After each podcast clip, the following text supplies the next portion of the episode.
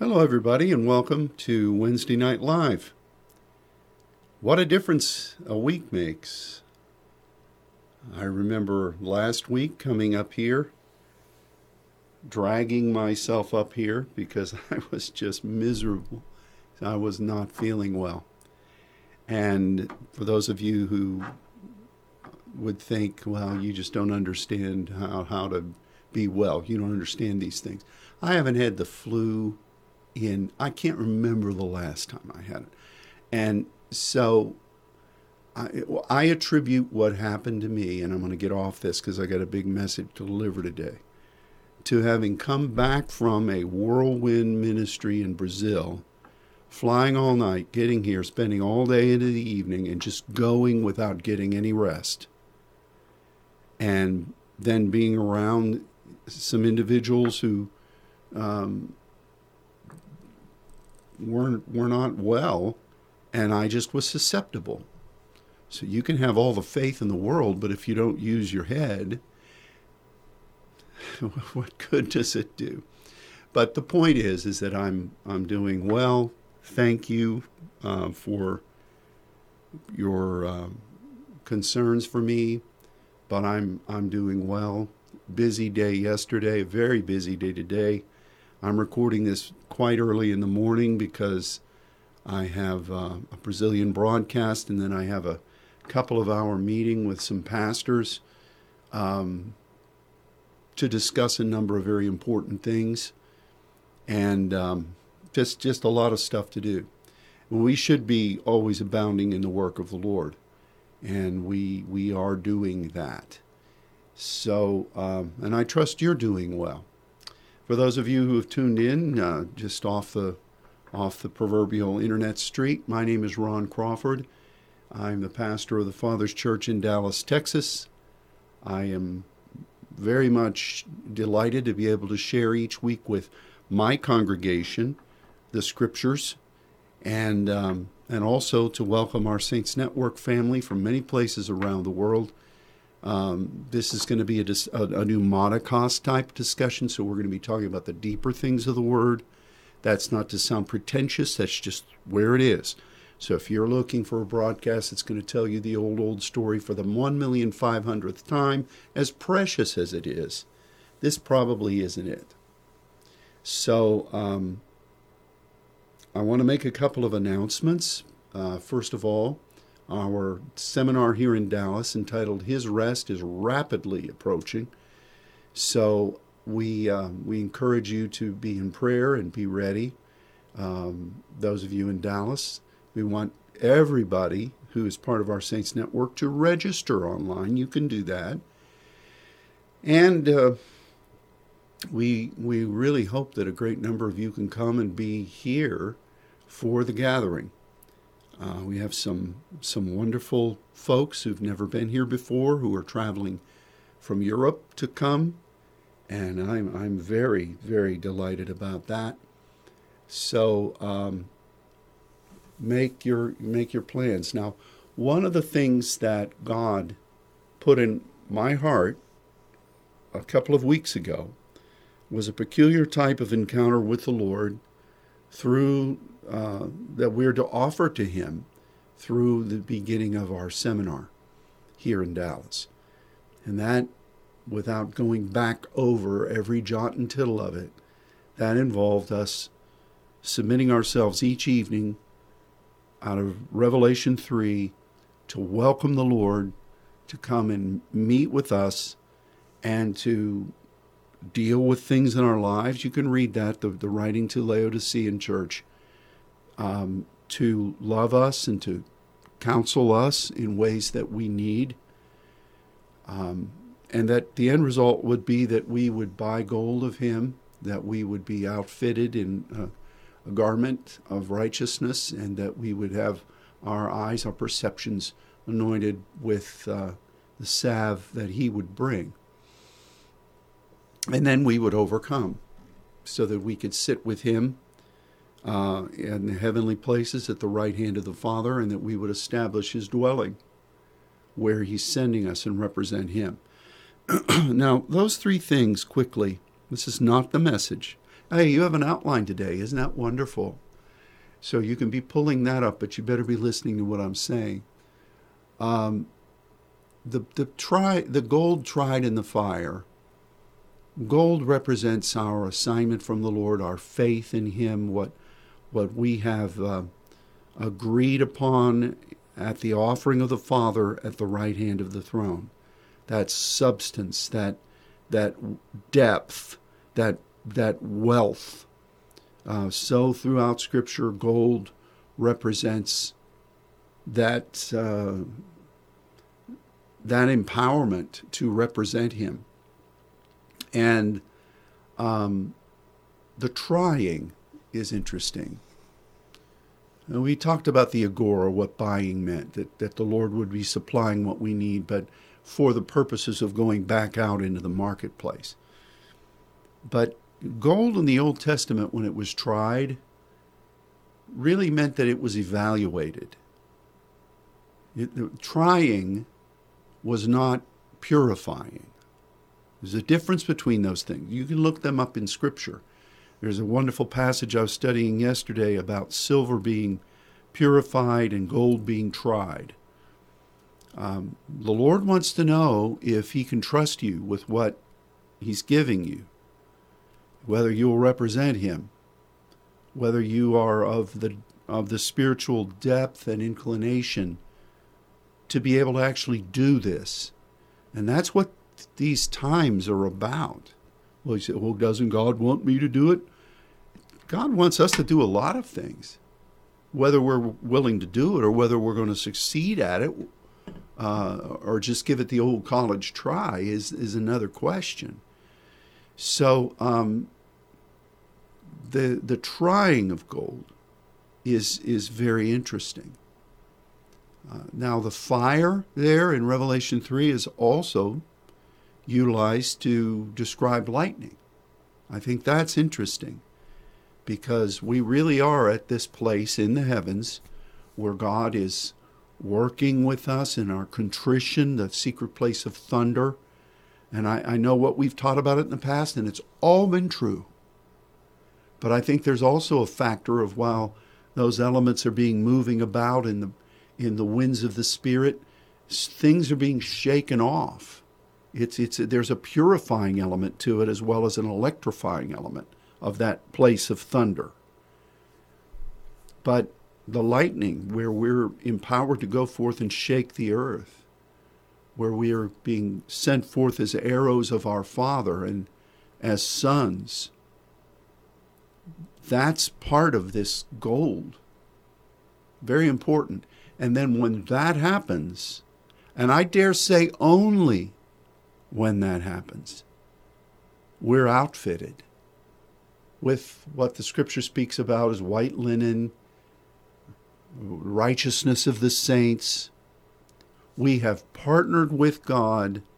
We have gained agreement with Him. And we're willing to walk in that vision. And that God says to Abraham, that's righteousness. So this clothing is indicative and representative of what God has been able to do through us in our acceptance and our being empowered for the unique task of power that we're being sent to. And then we need the salve on our eyes. We need to be able to perceive what He's doing. We need to be able to see things from His perspective. We need to be healed of past visions and have correction done so that now we don't see things the old way with the fingerprints of the past, fears and judgments included, but we can see things crisply and clearly. We need that. I need that. So those three things should be happening. So every night, make that covenant and agreement it doesn't have to be a knockdown, drag down, drag out, bombastic event. Um, a couple of nights in these past couple of weeks have been that way for me. I have yet to see Jesus walk into the room and sit down at a table.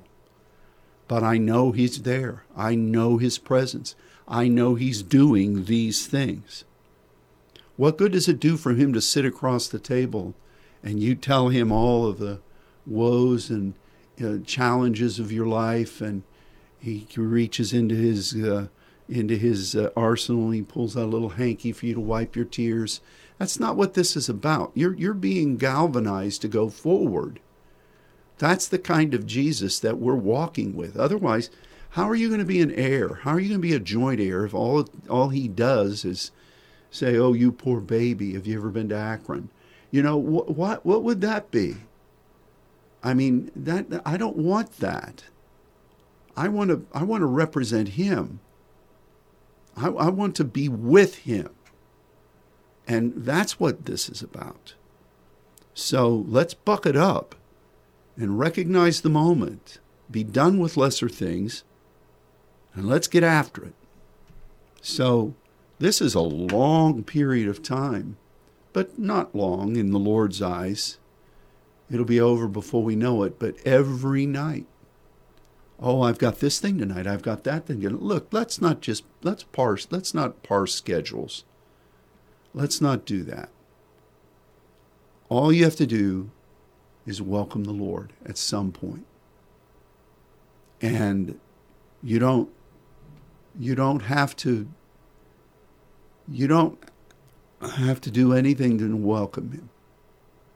And you will see changes if you allow Him to do His work. You'll remember some of them, a lot of them you'll feel, but let, let that happen. So, this business of being changed uh, is going to be our topic today being converted. And, um, you know, God's been telling us for a couple of years that He was transitioning us, He was changing us. That's been happening. Uh, but the theme continues. You do and you teach. You you walk with the Lord, you listen to his spirit, you study his word, and God shows you things there that you would not have seen or really understood or really been able to utilize had you not been walking through them with him. And such is this passage that is very familiar to all of us, found in Matthew 18. As I said, there's an outline for you there. Matthew 18, beginning at verse 1. At the same time came the disciples to Jesus, saying, Who is the greatest in the kingdom of heaven? Who, who in this power word made song, who, who, who is the megas? Who is going to be able to move about and jurisdict within the kingdom of heaven? Who want, who's going to be most effective? Who's going to be most um, capable? This this word has lots of meanings, and why they kept asking such things really, in some ways, was what Jesus was preparing them for but in other ways, it was really from an immature perspective, like the time, you know, who's who's greatest among us? Who do you love most? You know, all those crazy comments, which uh, I I thank God He tolerated them, because that's hope for me. Because He sure tolerates me on a lot of occasions, all the time, really. So, who's going to be the greatest in the kingdom of heaven? And Jesus called a little child unto him and set him in the midst of them, and said, Verily I say unto you, except you be converted and become as little children, you shall not enter the kingdom of heaven. Whosoever shall humble, whosoever therefore shall humble himself as this little child, the same is greatest in the kingdom of heaven. And whoso shall receive one such little child in my name receiveth me boy, we can unpack this in a lot of different ways. So let's get started.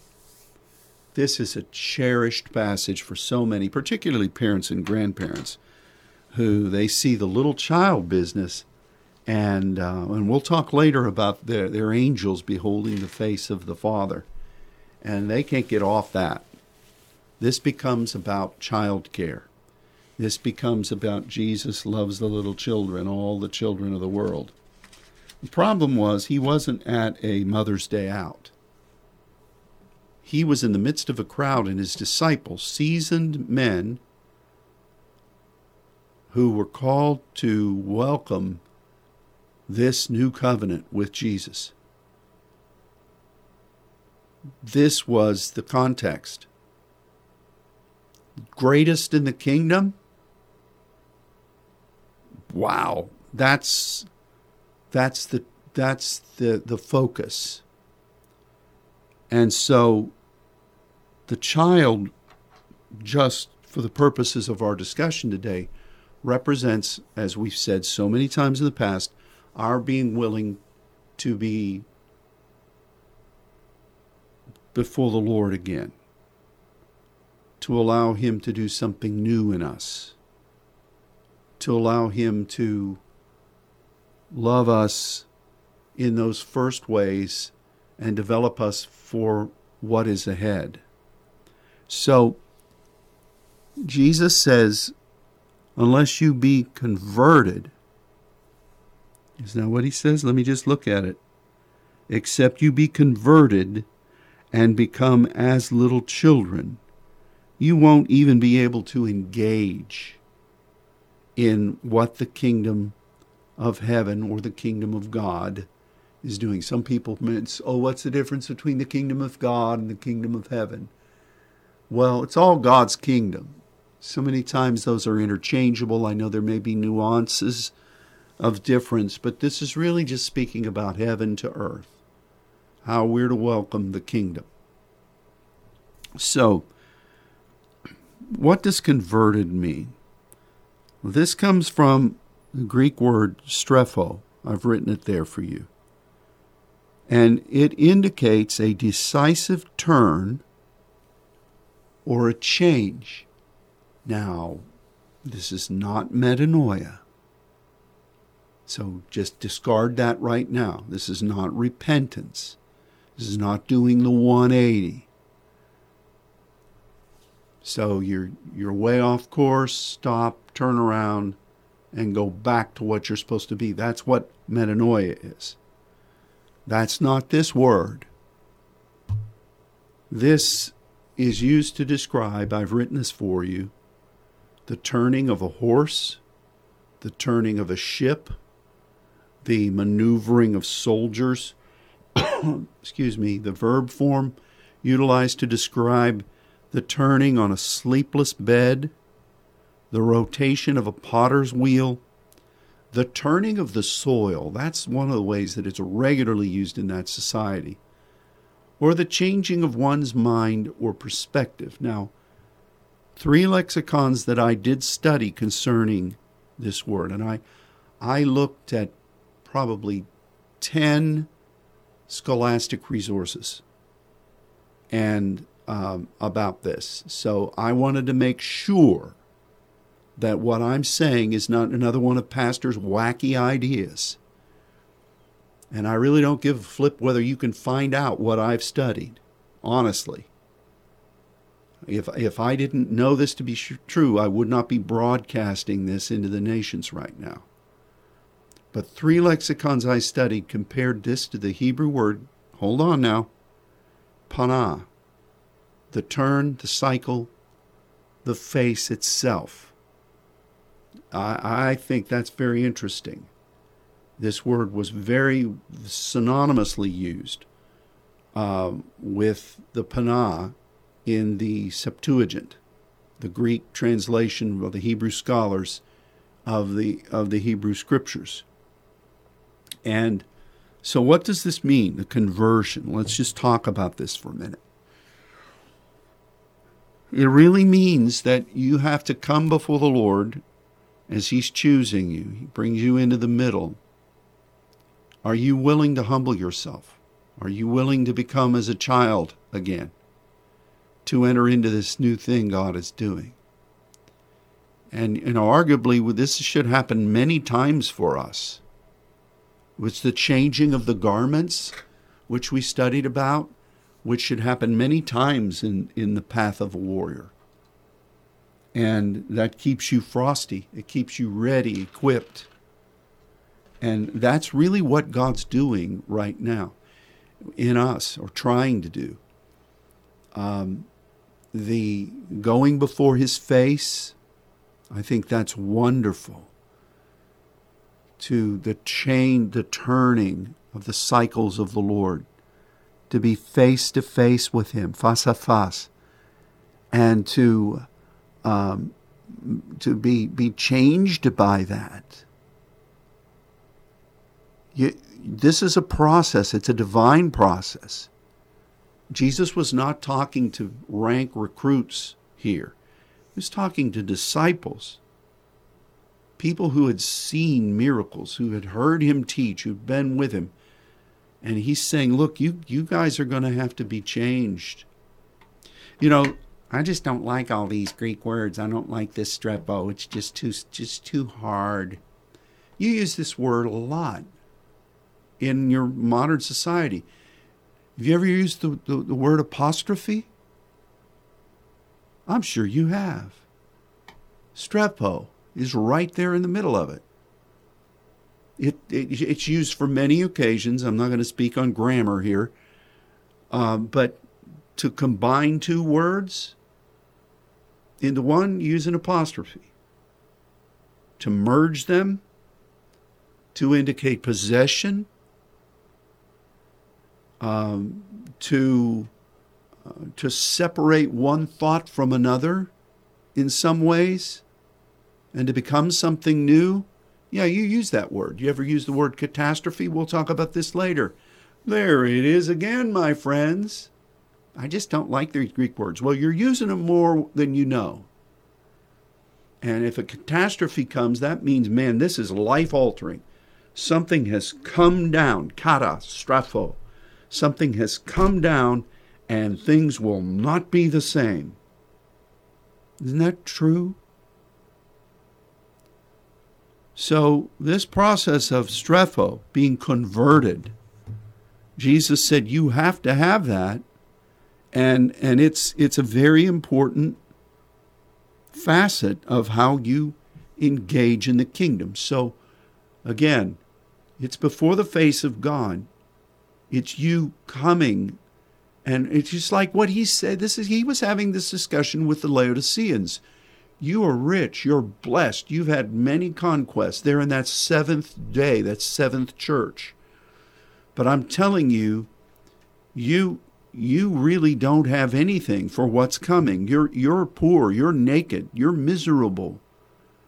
And I counsel you now to be chastened, to, to allow me to change you. And I'm standing at the door and I'm knocking and I'm saying, There's a new horizon. Are you willing to welcome? Oh, hear my voice. You hear me. Do you hear me? And open the door and welcome me in. And I'm going to do this. And only Jesus, this is Jesus doing this. It's different from his dimension, his, his identity as the Father or his identity as the Spirit. Those are precious. We need those. It's not, well, I follow Jesus. I don't really follow the Father. I've heard not nonsense in the past, and I thought, who are you? How are you saying such nonsense? That was spoken within our own camp. We need every aspect of God. And as He chooses to appear to us, it's for a purpose. This is for, why is it Jesus? Because we are partnering with Him to do the will of the Father. This is higher level, to borrow a, probably a term that's not been used well, identity in Christ. And I, I love this so that's where we are. Now in Luke 22, it's right there. Where is it, Pastor? It's right there on your outline. Luke 22, 31. And the Lord said, Simon, Simon, oh, he's doing the double issuance there. Oh my goodness, this means he's coming real near in your face, and you're not going to get away from him. Satan has desired to have you that he may sift you as wheat. Don't get off on that look at this. Why would he want that? To stop you from going forward. That's why. So get off the tactic of the enemy and get on to the objective in hand. But I have prayed for you. My supplication is devoted to this. What? For what? What's Jesus praying? That your faith doesn't fail. That's what this trying of the faith is all about. Are you going to stick it out? And when you are, here it is now, epistrepho, strepho, converted, strengthen your brethren. This process is not about whether you can overcome the enemy. This process is not about whether you're just going to make it through, brother. This process is not about even the Simon Simon. It's about the mission from the Father. All of these wonderful things are part of that, but the goal. What good is it for us to have whooping up on the enemy and being changed and doing all these other things if if we don't accomplish our faith and do it for the glory of God?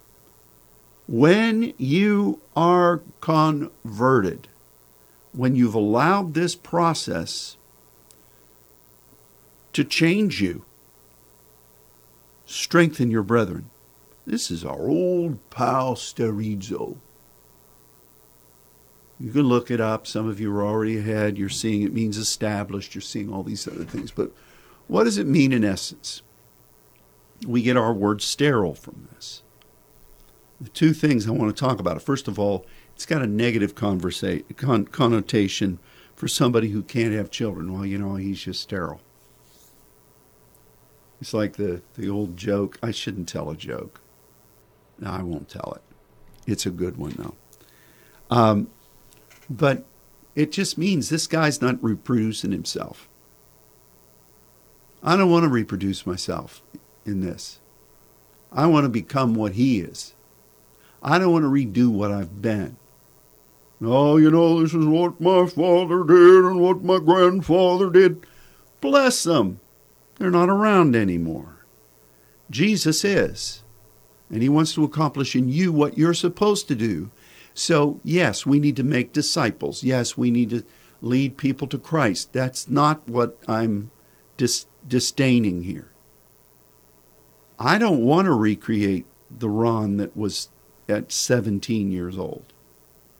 I knew him. He was a good kid. But I, I want to be what Christ wants of me now.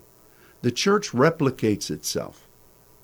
And that's a problem. We think about conversion, it's, oh, brother, are you converted? Are you born again? And we think that's it. That's the be all end all. Now you're in the club. Here you are. I'm so glad I'm a part of the family of God. Yeah, I am too. Now let's do something with it. Let's keep on becoming more like Him. So, converted is an ongoing process of God's choosing. So, Peter, when you break through this, then I want you to be established. The other facet of sterile is when an instrument of uh, surgical uh, capacity is sterile, sterilized. What does that mean? Well, yes, it means it's pure.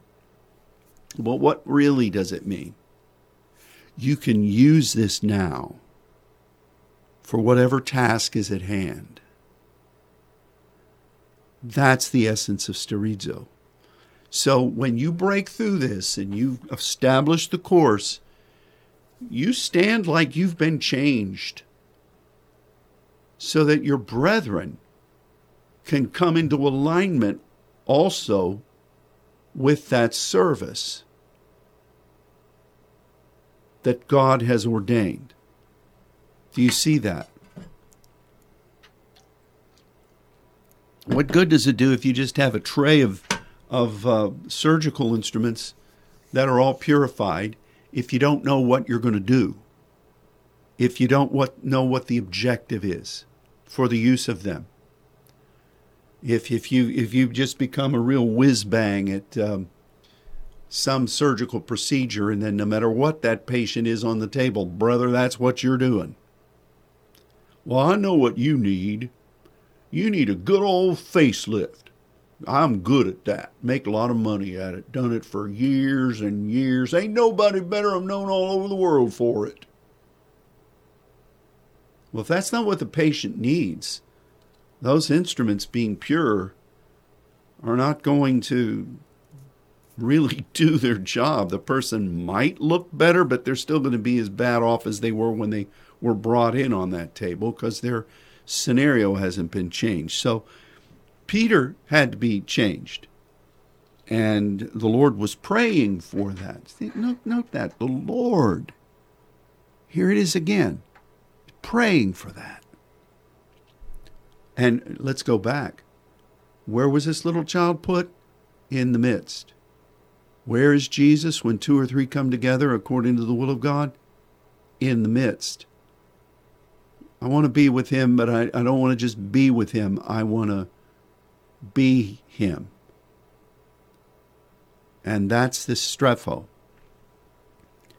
There are a lot of uh, ramifications of this word, uh, derivations throughout the scripture. You can study them from your, for yourself.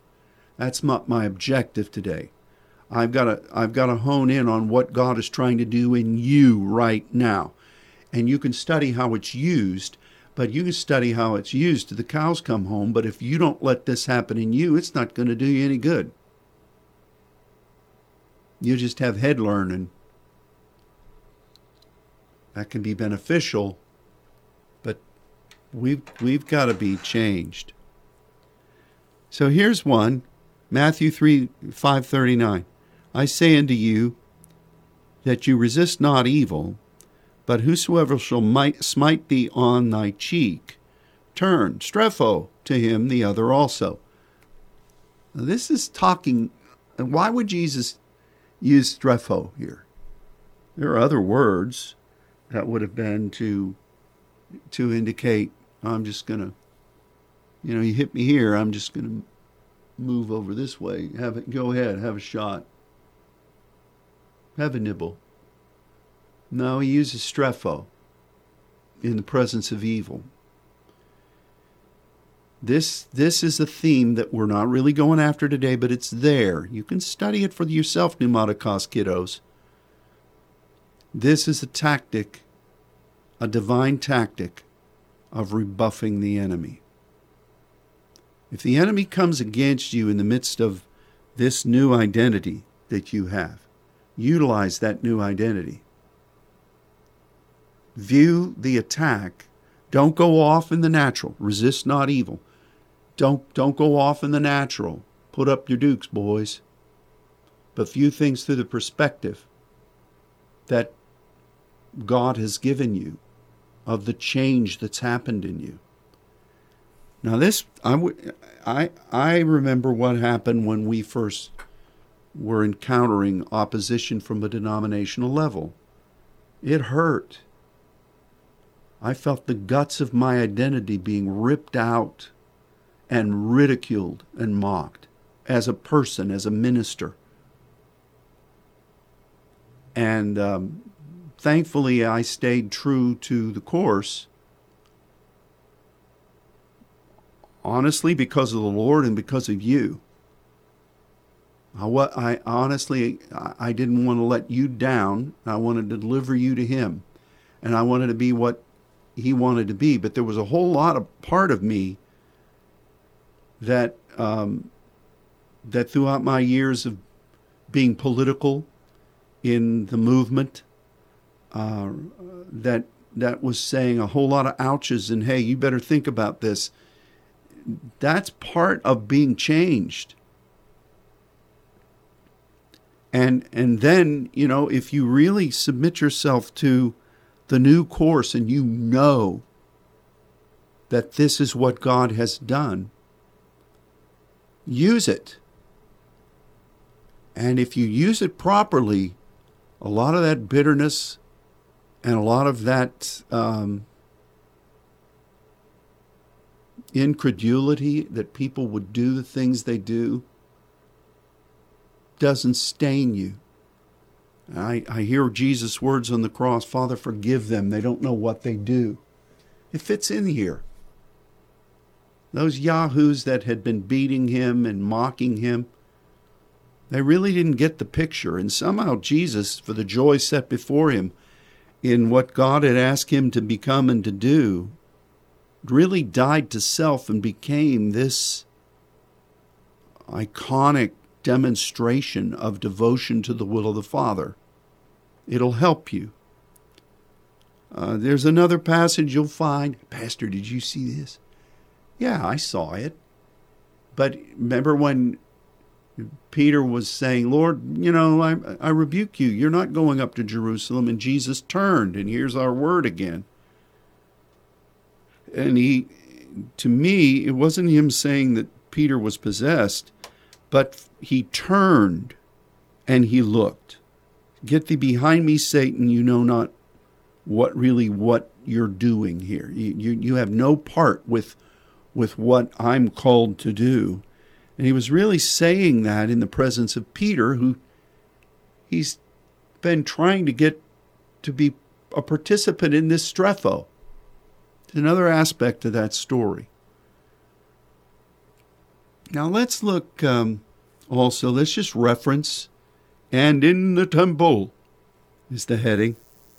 Jesus overturned, there's our word catastrophe, the seats of the money changers. And in John 2:15, he overturned Anastrephon, the tables. So he did a work both on the the structure of it and he did a work on the manifestation of it. He pro- provided a catastrophe to what the um, the ongoing work in that temple was going to be, the whole structure of it. And from that day forward, it, it just wasn't going to it wasn't to ever be the same. The strophe of the Lord in that temple really began here tearing of the veil, yeah, that magnificent, wonderful. And what would eventually be in AD 69 when the Legion came in, it was thrown down. Terrible. In fact, um, you know, I, I, I was looking at how this word is used, and um, I noticed several instances where the scriptures talk about you you better you better be following what God wants. You better do what you're going to do because if you don't do this, these terrible things are going to happen. And you're going to find yourself beset by the overcoming of the enemy. And then I was reminded of people that came into the wedding feast and didn't have this garment on, and they're thrown out into the outer darkness weeping and wailing. Those who reject this process will really bring the negative ramifications upon themselves of that rejection. It's real time kingdom reality. Uh, also, uh, you know, there are so many of those types of passages where Jesus says, like he turns, he turned, he turned on his way to the cross and he looks out over the women and he says, You know, don't weep for me. You weep for your own children because there's going to be all kinds of calamity that's going to come upon you. Uh, from his perspective of representing the Father, he said, Those who have rejected me are going to pay, pay a price. Uh, not necessarily of being judged, even though that's part of it, but you rejected the way of the Lord, and then you're going to have your own, you're going to, you sowed and you're going to reap. That's, that's where it is. Um, and, and that's really where we are in these days to come. Some of the uh, eschatological literature. It's time to get on board with Jesus and to really be what he's calling us to be. and he will keep us from the hour of temptation. that'll come upon the whole world. That's a passage. Why? Because we're with Him. We just didn't hear about Him. We just didn't study Him all our life. We keep on being changed. So we're with Him in the midst, in the center of the storm. Acts 15. This is a ooh, this is a great one. These are all great ones. The tabernacle of David in our days. Through the Gentile church, mind you. And after they had held their peace, James answered, saying, Men and brethren, men and brethren, hearken unto me. Simeon declared how God at the first did visit the Gentiles to take out of them a people for his name. And to this agree the words of the prophets, excuse me, as it is written After this I will return. Gee willikers. Wonder what word he used here. What I reckon what it might be. Look, it's anastrepho. I knew Anna. I knew all the Strephos. Anastrepho. The Lord is returning. He's doing a new thing. He's doing something amazing. And it has to do with Strepho. Imagine that. And I will build again the tabernacle of David, which is fallen down. And I will build again the ruins thereof, and I will set it up, that the residue of men might seek after the Lord, and all the Gentiles. How many Gentiles? All the Gentiles upon, upon whom my name is called, says the Lord, who does these things. This is a, this is a pneumatikos stem winder right here. How's God going to raise up the tabernacle of David in these days? Well, we're seeing it. We're being sent. We're, we're in the middle of it right now. After this, I will return. Who? Who? Who? Who will return? I will return. Well, bless God, that's Jesus. And what's he going to do when he returns? Oh, he's just going to draw us near and wipe away all our tears. No, he's in anastrepho. He's doing this thing that he said he would do in Revelation 3, that we've been talking about, that he prayed for Peter. If he was praying for Peter to be converted, do you think maybe he's praying for you to be converted? So, for this tabernacle of David to be rebuilt, which Jesus is doing, son of David, what's he doing when he returns? What's the first thing? Oh, yeah, I get the point, Pastor. No, I don't think you do. I said Fred Gwynne and my cousin Vinny. No, I don't think you do. After this, I will return. This is what Jesus is doing right now. You want to ride with him? Well, a little bit more than dancing in the river. You, you better submit to him, which is what we're trying to do for these long nights of welcoming him and letting him do a thing that's has he done this before in us? Of course he has. He did it at the beginning. Will you partner with me will you be changed will you be willing to do things according to my word at the unction of my spirit that are different than what you've done Will you serve me in a way that you've not served me before? Yeah. Yes. We've been changed probably more times than we realize. But this this changing at his behest is monumental. Perhaps it indicates this time frame that James is referencing here in Acts 15 when the Lord returns uh, to raise up the tabernacle of David. Hey, This is one of those returns, the return of Christ. We, I don't have it in any of our prophetic charts. Wow. I mean, look at it yourself. Is he returning or isn't he? Well, yeah, he is. This is Old Testament, New Testament right here. You've got a double issuance at least.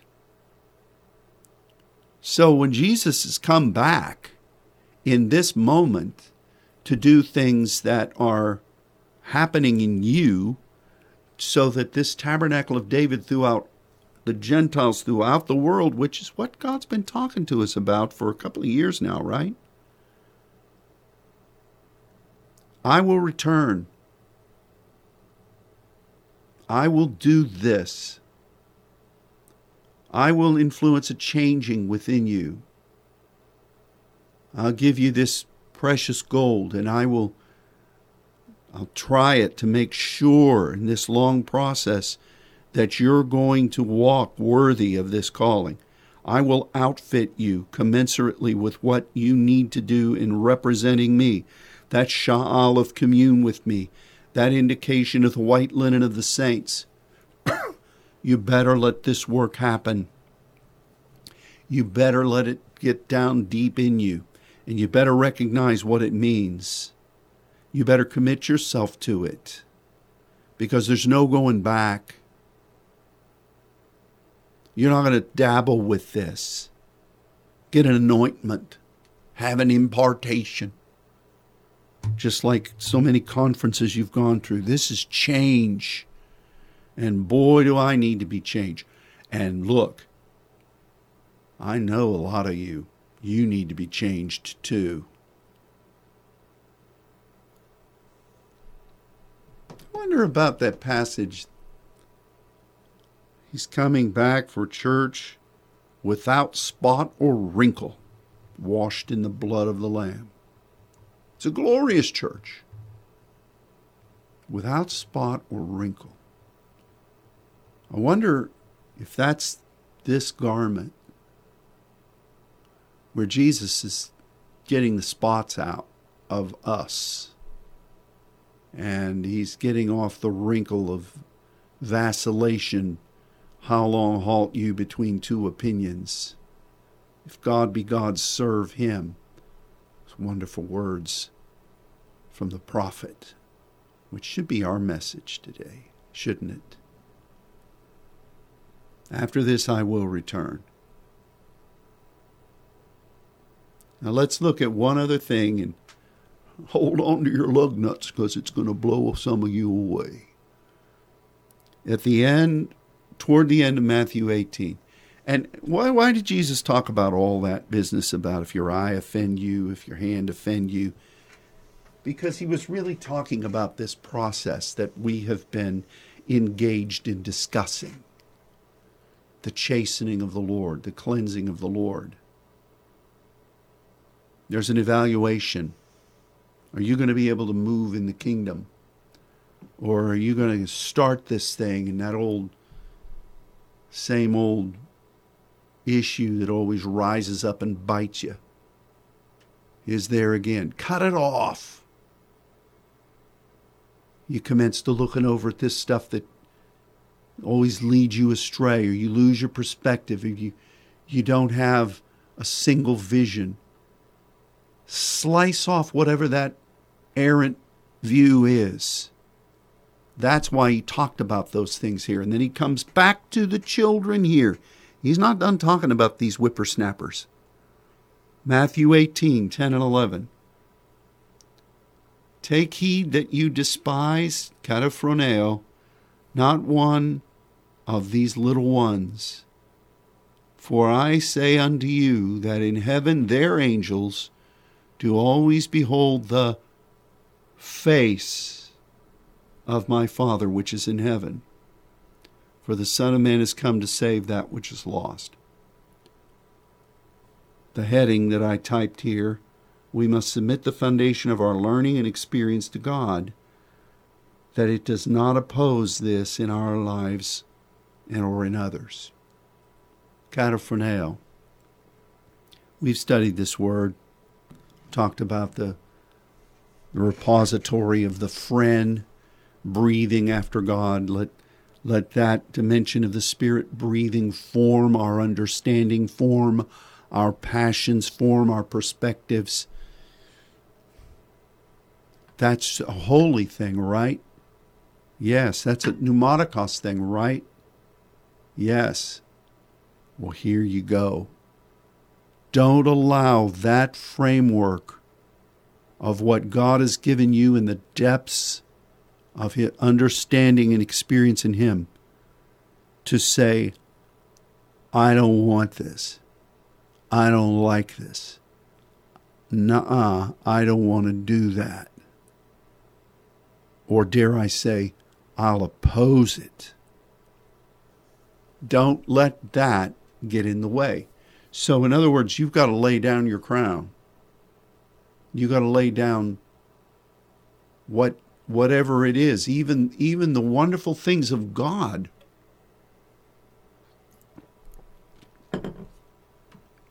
It's a humili- it's a humiliating process at times. But there's there's freedom in humility. There's freedom in meekness. Freedom in saying, "Yeah, I've I've learned all these things, but you who who who taught you all these things? Well, you did, Lord. I I want to become that little one again because I I want to go into the kingdom with you. No matter how big we are, no, no matter much how many, no matter how much learning we have, if we don't keep on being changed, we'll atrophy and die. This is the cycle of life for any harvest field for trees. How are the, how are the leaves of the tree of life going to heal the nations, saints, and the fruit thereof? We got to keep on being changed from glory to glory. Are you willing to do that? You know, I I've talked to you about being amongst these many, many young ones that God has given us responsibility for in South America. We're a residue. We're despised here in our own city. But you go some other place and you're like Moses. And you, you have to get you have to process that. But anyway, prophet is despised only in his own land. It seems I read that somewhere before. Isn't this Jesus, the carpenter's son? Anyway, you see all these people being overwhelmed by the Spirit of the Lord. You have to view them through the perspective not from a haughtiness. You got to be willing to roll with them, literally and figuratively. But when you stand up, you've got to be the adult in the room. You've got to be the pneumatikos. You've got to be the Elijah. You, you've got to view things through the perspective that the Father has sent you to in the midst of what He's doing in them, in the midst of what He's doing in these other leaders, because that's what God sent you for. And, and in a way, you have to become as a little child to become that. Hear what I'm saying you have to become as a little child to become as this pneumatikos influence for these people. You got to do things in a new way. You got to you got to be stretched. You got to w- be willing to be a mentor now. You got to be willing to be the voice of God to them in certain ways. Voice of correction at times, a voice of instruction, a voice of not being a know-it-all, but even that, learning how to embrace the role of being cherished in that position and not sacrificing. And here's another thing you got to be careful not to allow familiarity to um, to become the bane of your ministry. It doesn't mean that you walk above everybody. But if you don't preserve that identity of what God's called you to be, other ministers will morph you out of it. Other ministries will morph you out of it. Other things from the past will morph you out of it. Other other ways that you perhaps were wounded in the past, you you you feast off of that fruit. And you got to be careful with that. Oh, it, it, there are things that God's changing in us that we don't realize. You, maybe you don't know you need to be changed. Hmm. Wait, isn't that the thing about it? We don't really know that we need to be changed, but we are. So, what's what's this business? We come back to this outline here. What's this business of uh, their their angels always beholding the face of the Father? Is this guardian angels for little kids? You know, I had that picture that I saw seen growing up that I and I bought this little painting, hung it in Kelly's room of this angel walking these little children across the bridge, the guardian angels. I do believe that, excuse me, that each of us has a divine identity before the Father, and that He He has um, angels that are devoted to certain tasks in regard to that calling. I know that there are angels that are assigned to this house where we are. I recognize them. I know their, their presence. I know that they were specially created to welcome the kingdom and to manifest the kingdom uh, as God chooses in the midst of, of where we are. That's a different thing. You call them guardians all you want, but they're assigned to, to, to attend to this place. I know that there are angels that are assigned by the Father to come and instruct. I know that there are angels that are designed at times to be liaisons between us and angelic armies. I recognize them. I know that there are those that that will be assigned to represent us in going into other nations and meeting with those angelic outposts that are there. I recognize these unique assignments. And I don't become overwhelmed by it. I don't become silly with it. But you recognize that God has such a well organized kingdom, and these angels, they follow that through. Uh, I know that there are angels that are accompany that accompany me on behalf of what I'm called to be. Uh, I, I know that the objective is to do the will of the Father. Um, and, you know, Satan even said, hey, throw yourself off. Um, your angels will, will watch over you, lest you kick your foot against a stone. And Jesus said, you know what? That's not what these angels are for. And I'm, I'm not going to presume upon the Father in that way. That is a big statement to Satan, who left that calling in, in his life. So I know that there's a representation. I'm more concerned for children that they begin to grow and become what God God's spirit within them has put them on this earth to do. I'm more concerned with that because when you do that, then all these other things open up. It's not just like having an angel to watch over little kids so that they don't get in trouble. It's really not about that. So what who are these little ones in this context? Let's just break it down. Break it down now. Come on, let, let's get real. Let's break it down. Who are these little ones in this context? Is it the little kid in the middle of the circle there? Or is he a, an illustrated sermon? God, Jesus loved him. This I know. but you are the little children, aren't you? you become like this one. Isn't that what it says? Yes, it does. You've got, to become like these little ones. And anybody that is going to oppose you, you better watch out because Jesus is with us, because I am with them. They're in my name. That's what this passage says.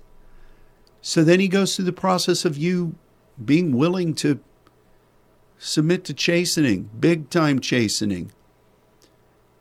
And then he says this that we just read Their angels do behold the face, the face of who? The Father. Well, you know, I just follow Jesus. And I don't really follow after the Father. The Father is his purpose. The Father is the one that wants you to become those sons. The Father is the one who loves you and sent his Son so that you'd be redeemed to him. Jesus is your elder brother. He still lives so that you will do the will of the Father. But these angels of these little ones, you behold the face, the face. Remember, we talked about strepho and face, pana. Behold the circle of God's ways. They behold the, the splendor of what God is doing, what He's ordained to do, what He desires to do in you and in the world. The angels are intent upon that. Do you have any idea what this means for you? Do you have any idea what this means for what is ahead that Jesus is preparing us for. The myriad number, the plethora of angels that have been assigned to serve the Father and you as you fulfill the will of the Father. What about that passage that says, Are they not all ministering spirits? Liturgios they are devoted to what God wants to do, priest like. They're like priests in some ways, serving alongside you, serving what God has called and given you to become and do. To which the angel said, He at any time, Sit thou at my right hand till I make my, my enemies the footstool. You were created a little lower so that you can keep on being changed. The hunger to keep on being cycled in the ways of God. Their angels behold this. They're not recipients as sons. So, who are these little ones? You. You're being changed or turned? Yes, if you'll allow it. And what is that commensurate with? The face of God, His cycle, His ways. This is not a theoretical thing. This is not a well, bless God, that's just too deep for me thing. I want to hear simple. Just make it simple, preacher, for us little old people that aren't really that smart. You don't have to be smart to be changed. In fact, if you really were smart, you would be changed. Some of the greatest people that have impacted this world for the kingdom were uneducated people who had the edu- who had the, the smarts to know I'm nothing without him. I'll become as nothing. I will lay everything down. Change me. And when you are converted, then be that vessel in the Father's hand to strengthen, to bring your brethren into that place of service. Well, that's what's happening right now in you, if you'll allow it. Well, I just wish he'd hurry up and get it over with. How many days are we supposed to do this? I, I, I'm just, I don't know. How long are we supposed to pray? You know, I'm not made for that. I wouldn't live. Hey, if your eye offends you, pluck it out. If you're if one of your limbs is saying, I'm not going along, you know, get rid of it. This is physical changes so that we're being presented before the Father as someone who is holding that gold, the weightiness of it, the vitality of it, the costliness of it, the purity of it, the worth of it, that we won't fail in representing the Father in this, in this currency of the kingdom clothed with righteous linen. If people see you, they see the vision of the Lord. That's another good way of looking at this. It's not heavenly lingerie, it's the vision, the righteous vision of the Lord. And hopefully, we're seeing things from that perspective. All right, I've gone past time. I, I gave you what, a little over 15 minutes last week. You owe me. But I am done. Let's be faithful to this mission, okay? What, what God's doing, just submit yourself to Jesus. I'll tell you this one thing, and then I'm done, okay? Because I know we're past time. Last week, I was not feeling well and the thought came to me, you know, why did this happen to me when we just launched this thing? You know, my human nature, my mind. so, in order to be comfortable and maybe sleep just a little bit at night, I, I was laying on the floor upstairs in Katie's old room. And um, one night I was laying there. Uh, I'm not proud of this, I'm just saying. I had a fever, drinking lots of liquids.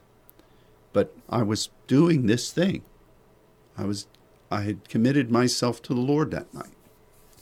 And it was all I could do to resist saying, Lord, why did you let this happen to me? I got a lot of work to do, you know, griping and complaining. But I didn't do it. I thought it, but I didn't do it. And for some reason, the thought came into my head to uh, pull up on Spotify the Hallelujah Chorus. So I did. London Philharmonic and the London or, uh, London Symphony and their singers. And I turned that on. I was upstairs. I wasn't going to interrupt Debbie. And it just started, Hallelujah, Hallelujah. But when it got to the kingdoms of this world, have become the kingdoms of our Lord and of his Christ, and he shall reign forever and ever. Something happened in me. Suddenly, my perspective was drawn into the heavens, and, and I remembered what this is all about. Suddenly, it was at this place before the Lord, and it was about His hallelujah. It was about Him being given back what is His. And the, the perspective of all of heaven is geared toward that. And that's what we're participating in. And you know, when that happened, it was like the room was still dark. I, I just began to weep from deep within me. Just, I don't know how to describe it. Just from deep within my mind, uh, I began to just oh, it just began to to shake and tears started streaming down my face and I, I thanked the Lord and I I asked him to forgive me for my small vision. It's about him. And it was really a it was really a catharsis of perspective. I was so grateful for that. And, I, you know, I did that a couple of other nights up there on that floor and just had a wonderful time of praising Him. But the perspective was not about Jesus walking into the room and loving me or, you know, all those other things that sometimes we hear and singing and the, bride music. This was about eternity. This was about what we're really supposed to be, who He is, what this is the focus for the kingdom. You want to enter into the kingdom of God, the kingdom of heaven. That, my friend, is the kingdom. So, I still listen to that song every now and then. I love it. I've sung it in city chorales and in different stages before. Sometimes as a baritone, sometimes as a light tenor, sometimes as a bass. That's the problem with having a voice that can do these things, but not the, the sterling tenor or, you know, the, the bullfrog bass from the Warner Brothers commercials. But you become what you're supposed to become. And I appreciated that. So I know a number of these parts. And I would hear this. And I remember the times that I'd sung it before and would be captivated by hearing all these parts as part of the choir and the symphony playing. I remember that but not like this. Who are you? Who are we? What are we called to be as he has returned to build this tabernacle of David? Will you be ready? Are you willing and obedient? Because if you are that, you'll eat the good of the land with him, but that's not our perspective. Or, friend, if you do this and you do this, let me tell you what God's going to do for you. Let me tell you what God's going to do for me. I want to be before that place where Jesus is glorified in heaven. The kingdoms of this world become the kingdom of our God. I pray God will bless you today. Thanks for joining me. And uh, welcome the Lord God bless. Goodbye.